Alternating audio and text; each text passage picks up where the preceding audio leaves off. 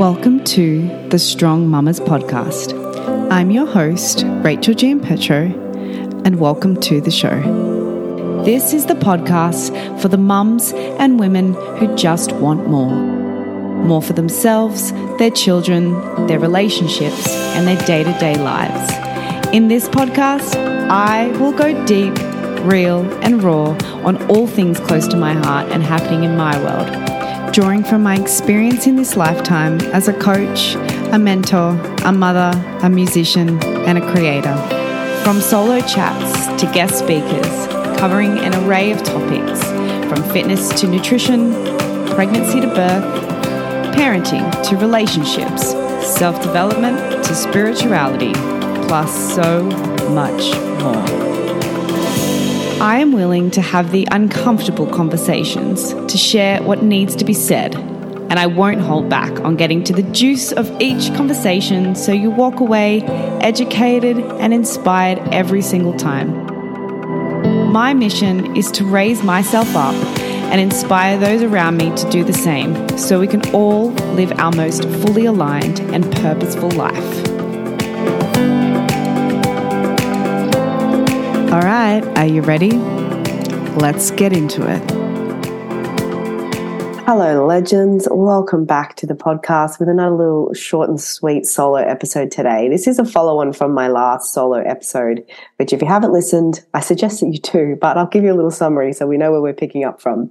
Uh, but I shared a story about my recent dental issues with my son Lucas, and um, you know what happened when we tried to go to the dentist. Long story short, but he's had some decay and multiple teeth pop up all of a sudden, and the normal, awesome holistic dentist that we were going to uh, really re- like really pushed to refer me to a pediatric specialist and actually suggest that we put Lucas under general anesthetic, so surgery, to complete his fillings because of how anxious he can be at the dentist and compliance being the main issue. Meaning, basically, he doesn't like to lay in the chair by himself. He has to be on my lap, and it's a real whole process just to even get a, den- a general checkup, let alone have to lay there for some fillings. And also, you know, needing more x rays to determine how far that these feelings are, like deep they are, and all of those things. So basically, I tried my best to continue going to this holistic dentist and really trying to you know, avoid having to go to, I guess, Western medicine, medical system, whatever you want to call it. Um, because at the core and heart of who I am and my values, I am really all about root causes and holistic natural treatment where possible. However, this is not the first lesson I have had, both with myself and my children, where you have to learn to drop the ego and actually just sit with well, what is the best choice for the current symptoms that are presenting or whatever the issue is that's happening. And if I were to drop the ego and drop any dogma or stories I have around how health should look in a certain aspect, what actually is the best choice for me or my child or whatever is in front of me. And I shared a lot of this in my stories on Instagram the other day. And I had quite a lot of people in my DMs being like, oh my God, yes, thank you so much for talking about this. I totally agree. Like, you know, medical's not that bad. You know, you've got to discern when you use it. You know, it's about finding the right person, like all of these things, which all really, really matter. So I ended up going and seeing this pediatric specialist who they obviously specialize in kids with high anxiety or trauma or anything where really, you know, I mean, I feel like being scared of the dentist is a very common thing, even for adults. So I'm glad that there's like specialists out there. Um, but I wasn't sure if they would have the same holistic view or like, you know, you, are going somewhere new and having to trust and just not sure. And obviously, Lucas being old enough to understand, he didn't want to do surgery. But I had to sit there and be like, actually, he's not old enough to make that decision. And long term, like what is actually less traumatic for him and what is the best choice for his teeth right now. And part of me is like, I cannot believe we're doing surgery for some fillings that can be, could be done in a chair and a standard consultation for a very reasonable price compared to the price for surgery, given the fact that also we, um, we want to go private because otherwise public there's an up to 18 month wait list depending on how bad the teeth are and you don't want to like just sit there and wait until they're really bad and hopefully they bump you up on the list. Um, and so even with private health insurance you still got to pay quite a bit out of pocket for day surgery and all the things. So like there's a part of me that's like i do not want to be going down this path but i have to really sit and discern and go well like actually lay all the options out and go, well, where do the, all the roads lead to? And it led to surgery. And even my beautiful friend Alex, who is in the trauma world, was like, actually, I think that for his mental health and well being as well is the best choice. Like, you know, if he's already nervous or whatever, having a really peaceful, open conversation process. Um, putting him under general anesthetic, doing what needs to be done, like getting all of the teeth looked at, fixed with no pressure, um, you know, the dentist can do what they need to do. We can protect his teeth, even though they are baby teeth. You still want to protect them and leave them in there as long as possible because if they fall out too early, then the other two teeth can move. And then when the adult teeth do try to come through eventually, there's no room. Then you've got overcrowding. And like, anyway, let me tell you, I've exhausted every option of like, should I leave it? Should I do it? Like, what could we do? Blah, blah. Um, and I know so many of you can resonate where we're all about the root cause. We're all about the natural treatment where possible. However, there comes in a time and a place, whether it's for your kids or for yourself, where you might need some medical treatment and it's okay. It doesn't say anything about who you are. It doesn't go against your values. It doesn't need to mean anything more than this is actually the best choice right now, given what's happened. You know, whether that's needing to go on antibiotics for a certain infection, you've tried everything natural under the sun, or needing to, um, have your son or daughter go for um, tonsil removal or something if they've got sleep apnea and their mouth breathing, and that has a cascade of long term health effects. Like, there's so many possibilities of why you could need to actually drop the ego and go, I might actually need some, you know, Western or medical help here, even though that's not ideally or desirably where I'd like to go first. And I think we can apply these in so many ways. And this is what I'm really passionate about with health. I think we can get so stuck in like health is black or white. It's do this or don't do that. It's all this or, you know, don't do that. And this all or nothing thing. And I think actually it's not black and white. That's not healthy as well. Being so like desperate to be like the most natural, organic, holistic person in the world, that sometimes is not possible. And that's not actually true health. It's being able to discern and being able to like look at all your options, but also know when to drop the ego and to use modalities and professionals and medical help that is actually there for our benefits as well. And sometimes we need them. I also really wanted to add in here. I was actually really starting to beat myself up about like, well, how did the decay happen? Like, well, we are we not eating healthy enough? Like, am I not making him brush his teeth enough? Or like that time he misses it, or whatever it is. So, talking to this specialist actually made me realize that I didn't have to beat myself up, and there's an accumulation of things that can cause decay, and it is quite common, and it doesn't matter sometimes. Like she was confident in the diet being as good as it needs to be. Um, she could tell by even just having quickly looking at his teeth and us talking about brushing and you know using all the things, and even the way she sort of asked me and said. Um, I see you're not using a fluoride toothpaste. Are you open to using one? I said, Well, I'm just under the impression that actually they don't need fluoride. And she's like, well, it depends on the um, texture of their teeth. If he genetically has quite chalky teeth, which I say I, I assume that he would, um, if there's there's decay like this and it's not like you live an unhealthy lifestyle and all of those things, then um, an actual research is showing that an, a certain amount of fluoride per, per, day can help. Now, I if I can offer you a toothpaste that's actually SLS paraben free, it's like an, a natural toothpaste with some added help, um, fluoride in it for kids. And I was like, yes, okay, sure. Like trusting in that. Um, perhaps I have been thinking that we don't need fluoride. And again, I'm not open to this advice. I trust what she was telling me is the truth. And I loved that she was like, I can see that you love holistic products, but I actually think that based on his teeth and texture, we actually do need some fluoride and there's some evidence to back that.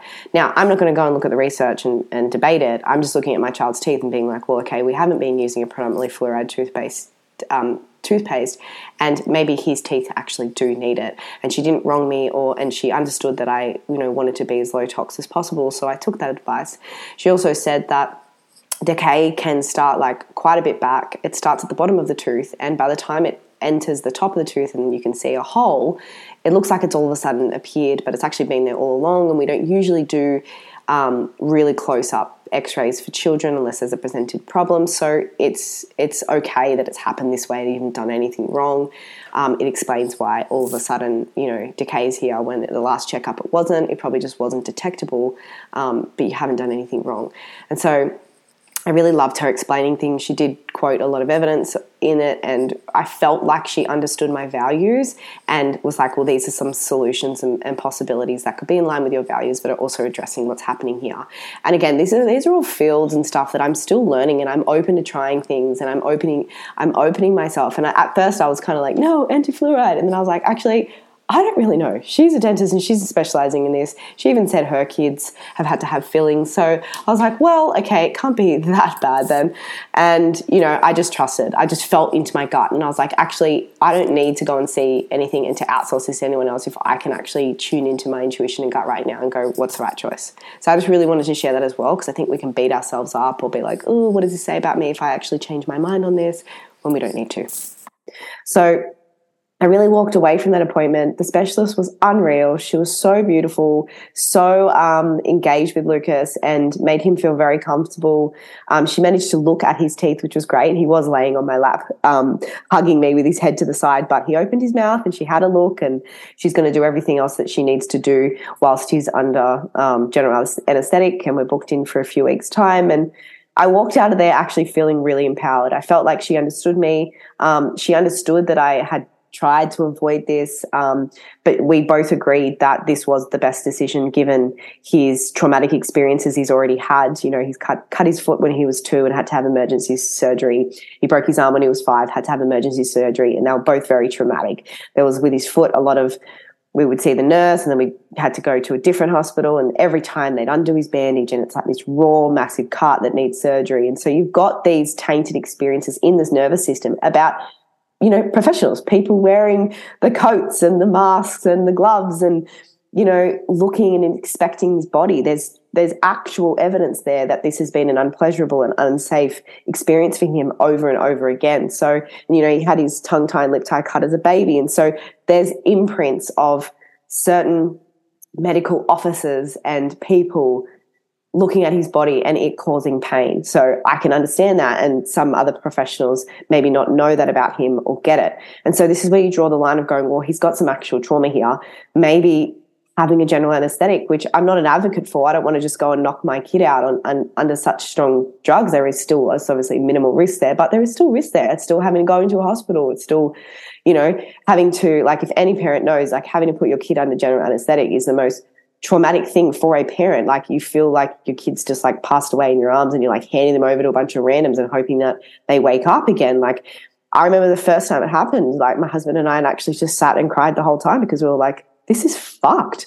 Like I know he's only getting foot surgery and I know there's actually some really sick kids in here, but like that was so fucked and I didn't actually prepare for that. So for me, the thought of doing that again, I'm like, oh, I don't want to do it. But I'm like, actually, it's the best decision for him right now. And so sometimes I think we can get too caught up in like, oh, I'm holistic now and have this like identity wrapped in like, oh, I only do everything natural and holistic. And yet we um, are actually not honoring where we might need some Western medicine or, you know, the medical system to help us actually maintain optimum health. It doesn't have to always look a certain way. And also, no one is going to disown you. It's okay to change your mind. It's okay to use modalities in the way that you want to use practitioners in the way that you want it. It doesn't have to look a certain way to mean holistic health. And I'm really, really um, passionate about spreading this message because I think we can get so caught up in this all or nothing, depending on what it is. And especially when we are trying to improve our health, we don't realize it's actually not healthy to be so dogmatic and to be so right and so certain that natural is the only way. Like you can, yes, have a more root cause approach to things. Yes, I totally get that. Big advocate for it. Maybe 80% of the time it does fix things. However, there may come a time and a place in your life, your children's life, where you might need to seek some medical expert or some Western medicine or whatever it is. Like it's okay for you to do that. And it doesn't mean, mean anything less about you or that you're not standing strong by your values. It's actually just using beautiful discernment. So I really, really wanted to share that because I know it's a hot topic and I know it's where people can go wrong when they're trying to aim for optimum health. And if you're loving this conversation, I have an epic free masterclass and I'm offering called Whole Picture Health. So I just announced that on my stories the other day. It's on my website. So go to my uh, Instagram, link in bio on my website. You'll see it there. It's absolutely free. Sign up for it because I'm actually going to share a, a whole bunch of what I think it actually means to be holistically healthy.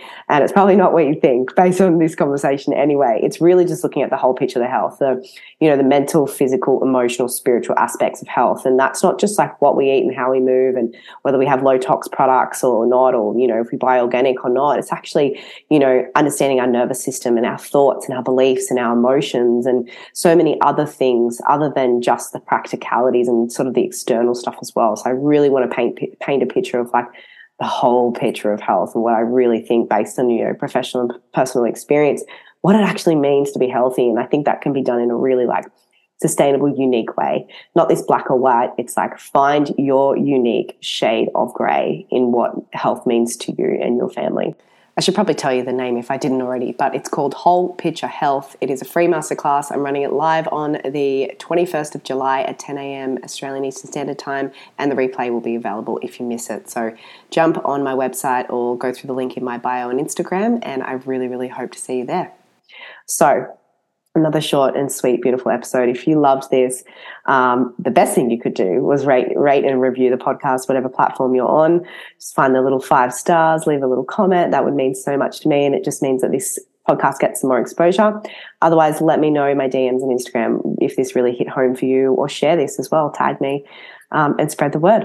All right, guys, I will see you on the next episode.